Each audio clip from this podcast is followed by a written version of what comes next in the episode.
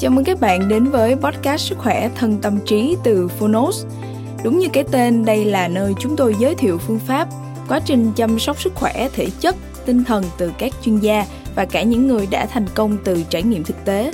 Thông qua chương 1 của những sách nói được chọn lọc bởi đội ngũ Phonos, chúng tôi hy vọng bạn sẽ tìm được cho mình những cuốn sách phù hợp với những kiến thức hữu ích, hướng tới một lối sống lành mạnh, tích cực, bình an và tràn đầy ý nghĩa Podcast Sức khỏe thân tâm trí được phát sóng đều đặn vào thứ hai và thứ tư hàng tuần.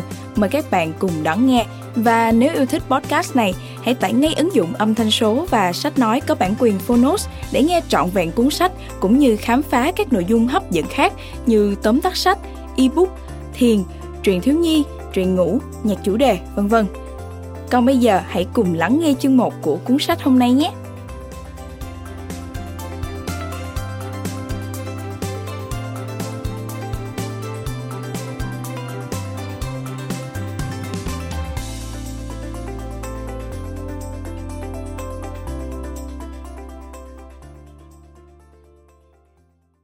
Bạn đang nghe từ Phonos. Luật hấp dẫn Quy luật về sức mạnh tâm trí và phát huy năng lượng tích cực để làm chủ định mệnh. Tác giả, Prentice Mulford Người dịch, Hạnh Dung Độc quyền tại Phonos Phiên bản sách nói được chuyển thể từ sách in theo hợp tác bản quyền giữa Phonos với công ty trách nhiệm hữu hạn văn hóa và truyền thông 1980 Books.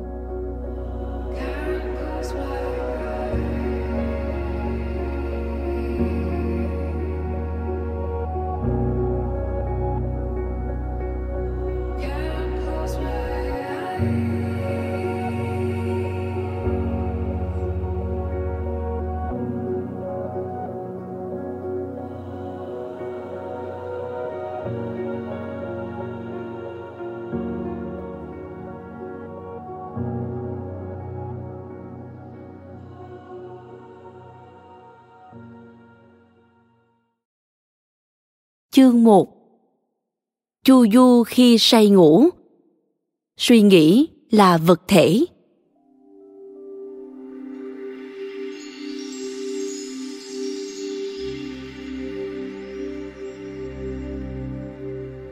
Bạn vẫn chu du khi cơ thể bạn đang ở trong trạng thái ngủ. Bạn thực ra không phải là cơ thể mà là một sự cấu tạo vô hình, là linh hồn nó có các giác quan giống như các giác quan của cơ thể, nhưng vượt trội hơn nhiều. Nó có thể nhìn thấy các dáng hình và nghe được những giọng nói cách xa cơ thể hàng vạn dặm. Linh hồn của bạn không ở trong cơ thể của bạn. Nó không bao giờ hoàn toàn ở trong cơ thể, mà sử dụng cơ thể như một công cụ.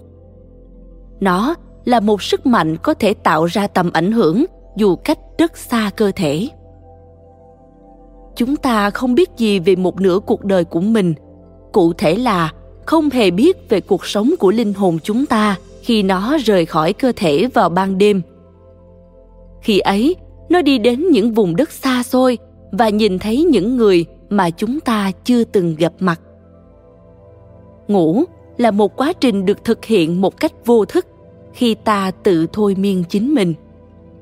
Cũng giống như nhà thôi miên đưa người khác vào trạng thái vô thức, thì hàng đêm bạn cũng đều đưa mình, hay đúng hơn là đưa cơ thể của mình vào trạng thái mê man. Điều mà người thôi miên làm thực chất là rút linh hồn của chủ thể ra khỏi cơ thể của người đó. Anh ta dồn những tư tưởng của chủ thể vào một điểm trung tâm nào đó, ví dụ như một đồng xu trong bàn tay anh ta. Sau đó tư tưởng hay linh hồn của chủ thể ở trong một trạng thái mà người thôi miên có thể dễ dàng tác động đến nó, tùy theo ý muốn của mình.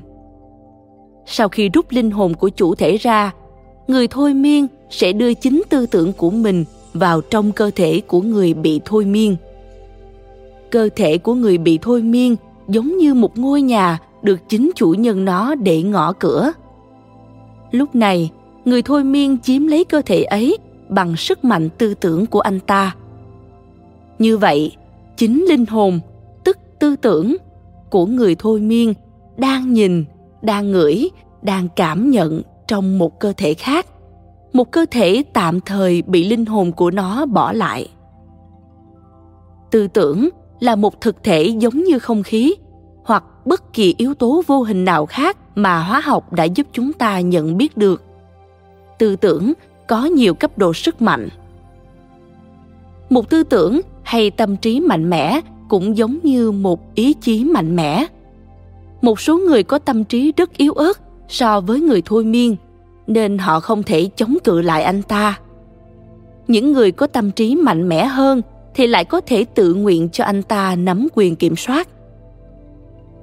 Khi chúng ta đi ngủ, linh hồn sau một ngày làm việc sẽ tản mát rời khỏi cơ thể. Và khi chỉ còn một chút sức mạnh tinh thần ít ỏi, cơ thể rơi vào trạng thái mê man của giấc ngủ. Cũng giống như người thôi miên rút linh hồn ra khỏi cơ thể của đối tượng, thì linh hồn của chúng ta cũng tự rời khỏi cơ thể sau một ngày dài lao động. Cơ thể của bạn không phải là con người thật của bạn. Linh hồn mới là sức mạnh khiến cơ thể hoạt động theo ý bạn muốn linh hồn là một sự cấu tạo vô hình, khá tách biệt với cơ thể. Linh hồn hay con người thật của bạn sử dụng cơ thể giống như cách một người thợ mộc dùng búa để làm việc. Đến đêm, linh hồn mệt mỏi, nó cạn kiệt năng lượng và không thể vận sức để sử dụng cơ thể. Lúc này, cơ thể mới trở nên thật sự mạnh mẽ, giống như cây búa của người thợ mộc thể hiện được sức nặng của nó khi cánh tay của người thợ đã quá mỏi để nâng búa. Linh hồn yếu ớt vào ban đêm vì các nguồn lực của nó, dưới hình thức là các suy nghĩ, đã bị phân tán theo rất nhiều hướng khác nhau vào ban ngày và không tụ lại được thành một thể. Mỗi suy nghĩ đều là một phần của sức mạnh và là một phần của linh hồn bạn. Mọi suy nghĩ dù được nói ra hay không được nói ra, đều là một vật thể, một chất có thật như nước hay kim loại, dù suy nghĩ là một thứ vô hình. Mỗi ý nghĩ, dù không được nói ra, đều là một thứ gì đó tác động đến một người hoặc một vật nhất định. Như vậy, trong ngày, linh hồn của bạn đã được gửi đến một nghìn hoặc thậm chí là mười nghìn phương hướng khác nhau khi suy nghĩ bạn đang làm việc mọi suy nghĩ đều là sự hao tổn nguồn lực vì vậy sau khi ta tiêu tốn sức mạnh này ra ngoài suốt 16 đến 18 giờ, linh hồn không còn đủ sức lực để sử dụng cơ thể. Do đó, cơ thể sẽ rơi vào tình trạng mê man mà chúng ta gọi là ngủ. Trong điều kiện này, linh hồn thu thập lại những mảnh sức mạnh đã bị phân tán của nó cùng những suy nghĩ đã được gửi đi rất xa. Sau ấy, linh hồn trở về cơ thể với các phần sức mạnh đã được tập trung lại và tiếp tục chiếm lấy cơ thể với toàn bộ nguồn lực của mình điều này cũng giống như việc tất cả những dòng nước nhỏ đang chảy theo nhiều hướng khác nhau đổ dồn về một dòng duy nhất và ta sẽ có thủy lực đủ mạnh để làm bánh xe nước phải xoay trước tiên cơ thể cần đi vào trạng thái nghỉ ngơi càng triệt để càng tốt dừng lại tất cả những chuyển động thể chất ngoài ý muốn như vung chân, vung tay. Tất cả những chuyển động như vậy đều làm lãng phí nguồn lực của bạn và tệ hơn còn khiến bạn hình thành một thói quen khó bỏ là lãng phí sức lực một cách vô thức. Tương tự như vậy, ta cũng cần dừng lại mọi hoạt động ngoài ý muốn của trí óc, ngừng suy nghĩ lung tung theo mọi hướng, hướng tới đủ loại người, đủ loại việc. Những lo nghĩ miên man về đủ thứ chuyện từ nhỏ đến lớn ấy đều vô dụng và cần phải dừng lại. Để tâm trí có được vài phút ít ỏi chạm tới trạng thái càng trống rỗng càng tốt. Để làm được việc này việc hình dung ra những bức tranh trong tâm trí sẽ giúp ích bởi những gì bạn hình dung là một thực tại tâm linh mọi ý tưởng hiển hiện rõ ràng trong suy nghĩ đều là thực thể cũng chân thật như gỗ đá, sắt hay các vật thể khác hữu hình trước đôi mắt loài người và có thể tác động lên những khía cạnh vật chất của cuộc sống. nếu nghĩ tới việc giết người con người thật sự đã gửi một yếu tố tàn sát vào trong không khí anh ta gửi đi một kế hoạch giết người chân thật như thể nó được viết trên giấy suy nghĩ này sẽ được một người nào đó tiếp nhận, tức là một số tâm trí nhất định sẽ hấp thụ yếu tố tàn sát này và kế hoạch giết người vô hình này. Và nếu không thúc giục người ta giết người, thì nó cũng hướng họ tới các hành vi bạo lực. Nếu một người từng nghĩ đến bệnh tật, thì người đó sẽ gửi vào không gian yếu tố bệnh tật. Nếu anh ta nghĩ về sức khỏe, sức mạnh và niềm vui anh ta sẽ gửi đi những suy nghĩ có thể tác động tích cực đến sức khỏe và sức mạnh của người khác, cũng như cách nó giúp ích cho chính bản thân anh ta. Một con người sẽ gửi đi từ bản thân mình những suy nghĩ quan trọng nhất tạo nên con người anh ta, tức tạo nên linh hồn anh ta. Những suy nghĩ của người đàn ông tạo nên bản thân anh ta. Linh hồn của bạn là tập hợp các suy nghĩ, điều bạn nghĩ đến nhiều nhất tạo nên linh hồn của bạn. Khi gửi ý nghĩ đến bất kỳ thứ gì, bạn cũng đang phóng ra năng lượng của mình. Khi suy nghĩ được dồn vào một vật thể duy nhất để không tản mát, bạn đang tập trung năng lượng. Tu sĩ hindu sau một quá trình tu luyện tâm trí có thể tách linh hồn hoặc chính bản thân ông ta ra khỏi cơ thể của mình nó vẫn được kết nối với cơ thể bởi một sợi chỉ sự sống vô hình và tinh tế. Nếu sợi chỉ đó bị đứt, thể xác và linh hồn sẽ bị cắt đứt hoàn toàn và thể xác sẽ chết. Vị tu sĩ lão luyện để người ta chôn sống mình, lúa được gieo trên mộ của ông và nảy mầm. Người ta đậy kính quan tài và cẩn thận canh chừng ngôi mộ. Ông ở trong trạng thái ấy suốt nhiều tuần và khi người ta đào mộ lên, ông sống lại. Bản thể thực sự chưa từng bị chôn cất. Chỉ có cơ thể trong trạng thái xuất hồn là bị chôn cất. Thể xác và linh hồn có thể cách xa nhau hàng dặm. Và sợi chỉ mảnh nối liền chúng đã duy trì sự sống cho cơ thể. Hay đúng hơn, sợi chỉ là nguồn sinh mệnh để cơ thể không bị phân hủy. Khi cơ thể được đào lên linh hồn của ông ta trở lại và chiếm lấy cơ thể. Những gì ông ta có thể làm với cơ thể của mình cũng giống như những điều mà người thôi miên có thể làm với cơ thể của người bị thôi miên. Trước khi xuất hồn, vị tu sĩ sẽ để tâm trí ông ta đi vào trạng thái trống rỗng. Linh hồn của bạn thường xuyên chu du từ cơ thể bạn đến những miền đất khác trong khi bạn say ngủ. Linh hồn vẫn được kết nối với cơ thể bằng một sợi chỉ vô cùng kỳ diệu. Sợi chỉ ấy có thể kéo ra xa, rất xa. Nó giống như một sợi dây điện có thể kéo ra, thu vào, kết nối linh hồn bạn với công cụ mà nó cấp năng lượng, tức là cơ thể của bạn.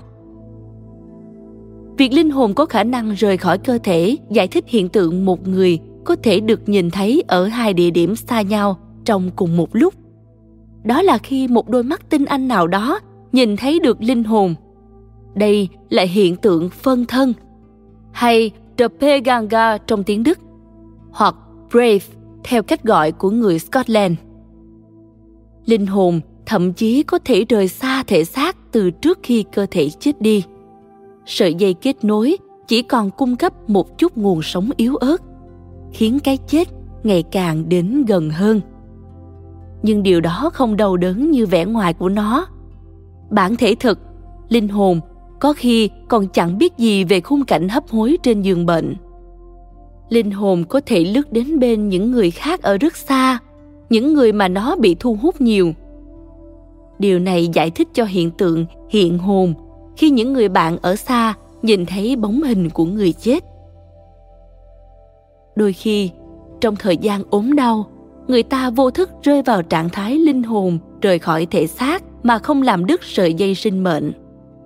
Cơ thể trong trạng thái xuất hồn bị nhầm là đã chết thực sự và bị đưa đi chôn sống.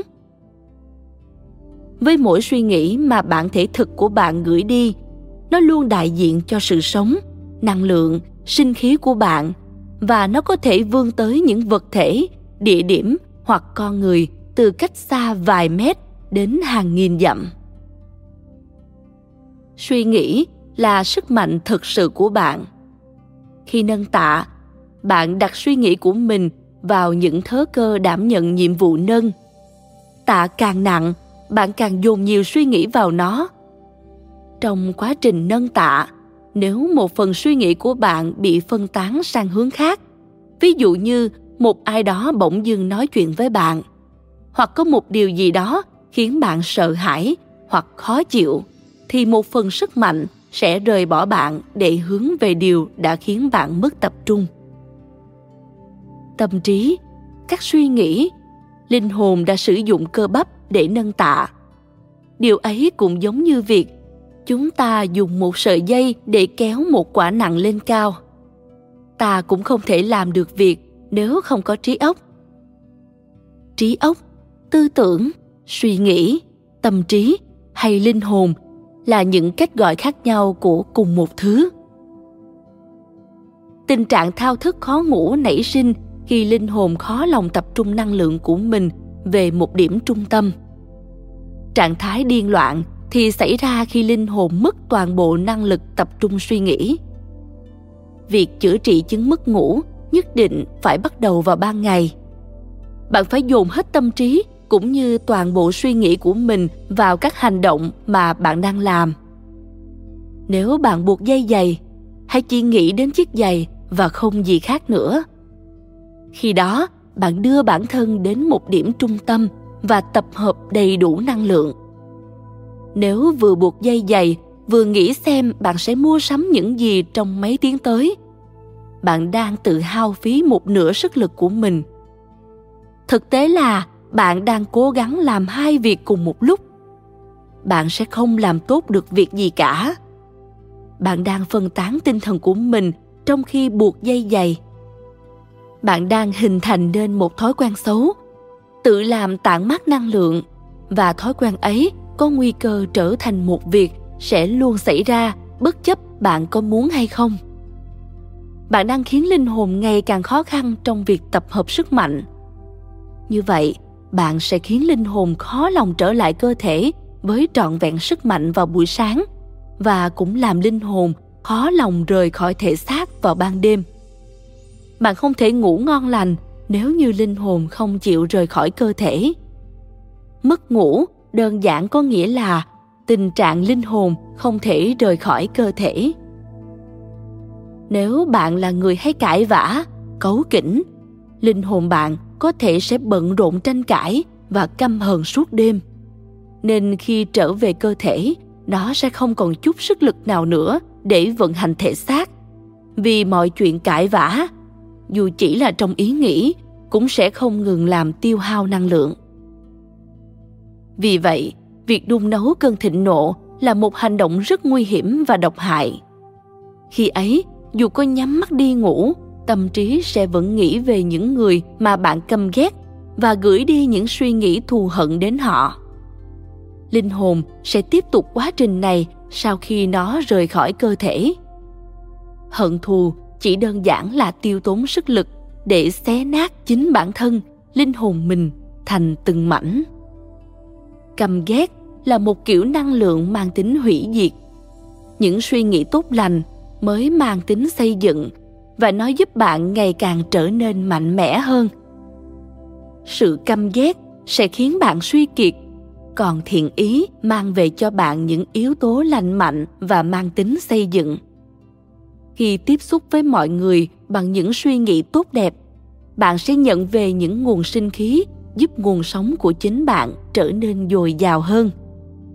Ngược lại, khi tỏa ra thù hận, bạn sẽ phải nhận lại những dòng năng lượng tâm tối độc hại và nguy hiểm.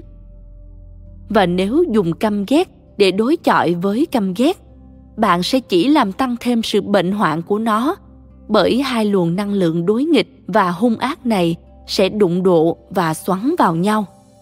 Ăn miếng, trả miếng, tác động lên những chủ thể đã phóng chúng vào không gian, thúc giục chủ thể cung cấp thêm năng lượng mới để chúng tiếp tục cuộc chiến cho đến khi cả hai bên đều kiệt sức. Một việc làm có lợi cho chính bản thân mình là đừng ghét ai cả. Sự ghét bỏ làm cơ thể suy yếu và sinh ra bệnh tật. Bạn chưa bao giờ thấy một người hay cào nhau, chỉ trích, nói lời cay nghiệt nào lại có thể khỏe mạnh, tươi tắn. Những suy nghĩ chua chát của họ, đầu độc chính họ căn bệnh trên thể xác của họ, bắt nguồn từ tâm trí của họ. Linh hồn ốm yếu khiến cơ thể ốm yếu. Đó là nguồn phát sinh của mọi loại bệnh tật. Hãy chữa lành linh hồn, thay đổi trạng thái của tâm trí, và thay vì khiến người khác buồn phiền, thì hãy tìm cách giúp họ cảm thấy dễ chịu. Đây là tiến trình chữa bệnh khi linh hồn không còn tỏa ra những suy nghĩ gây chiến, ghét bỏ, u ám, chán nản. Không còn những suy nghĩ xấu xa nữa, thì cơ thể sẽ sạch bóng bệnh tật. Bạn chỉ có thể thành công chống lại lòng căm thù hoặc ý nghĩ xấu xa của người khác bằng cách đối đầu với nó bằng một tư tưởng thiện chí. Ý nghĩ tốt đẹp mạnh mẽ hơn ý nghĩ căm ghét nó có thể vật ngã sự căm ghét. Dù chỉ trong suy nghĩ, những cảm xúc tà ác vẫn là thực thể. Nó có thể làm tổn thương những người mà nó hướng đến, làm cho họ bị bệnh. Lời răng, hãy lấy lòng tốt để đối đãi với những người ghét bỏ con, là một câu nói dựa trên khoa học. Nó có nghĩa là những suy nghĩ đều là thực thể và ý nghĩ tốt lành luôn mạnh mẽ hơn ý nghĩa xấu xa. Sức mạnh đang được nhắc đến ở đây chính là sức mạnh theo nghĩa đen. Như khi ta nói về sức mạnh để nâng một cái bàn hoặc một cây ghế. Tất cả mọi suy nghĩ, mọi cảm xúc hoặc những phẩm chất như lòng nhân từ, tính nhẫn nại, tình yêu thương, vân vân đều là những yếu tố rất thật y như bất kỳ điều gì hữu hình đối với chúng ta. Những thứ bạn gọi là giấc mơ thực chất cũng là hiện thực. Linh hồn rời khỏi cơ thể của bạn vào ban đêm để đi thăm thú mọi người và chu du tới các vùng đất khác. Bạn có lẽ còn chưa bao giờ đi gặp những người ấy, những vùng đất ấy bằng cơ thể của mình. Khi tỉnh dậy, cơ thể bạn chỉ còn nhớ rất ít những gì bạn đã thấy. Những gì bạn nhớ được đều lẫn lộn hết cả vào nhau. Đó là vì khả năng ghi nhớ của cơ thể, chỉ bằng một phần nhỏ khả năng ghi nhớ của linh hồn. Bạn có hai ký ức. Một ký ức được rèn luyện và thích nghi với cuộc sống của cơ thể, còn ký ức còn lại thuộc về linh hồn.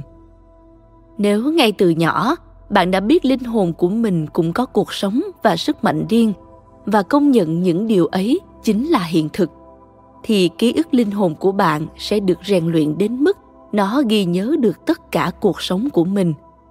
Và toàn bộ ký ức ấy sẽ trở lại với bạn khi cơ thể thức dậy. Nhưng vì bạn đã được dạy rằng linh hồn chỉ là chuyện hoang đường, nên bạn cũng coi ký ức của linh hồn là hoang đường mà thôi. Nếu ngay từ nhỏ, một người đã được dạy rằng một giác quan nào đó của họ là vô ích, thì giác quan ấy sẽ bị suy yếu đến mức sụp đổ.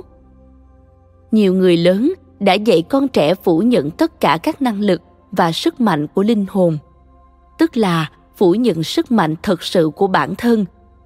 So với sức mạnh linh hồn, sức mạnh thể xác chỉ rất mờ nhạt. Về cơ bản, chúng ta được dạy rằng chúng ta chẳng là gì khác ngoài cơ thể của mình điều này tương đương với việc nói với người thợ mộc rằng anh ta chẳng có ý nghĩa gì ngoài chiếc búa mà anh ta sử dụng.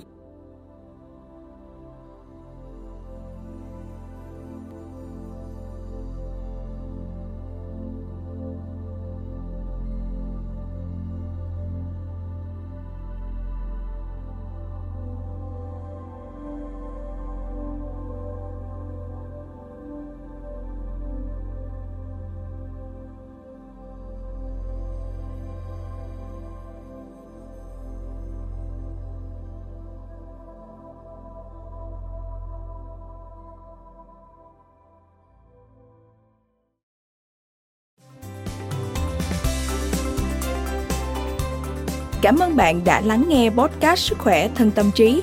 Podcast này được sản xuất bởi Phonos, ứng dụng âm thanh số và sách nói có bản quyền dành cho người Việt.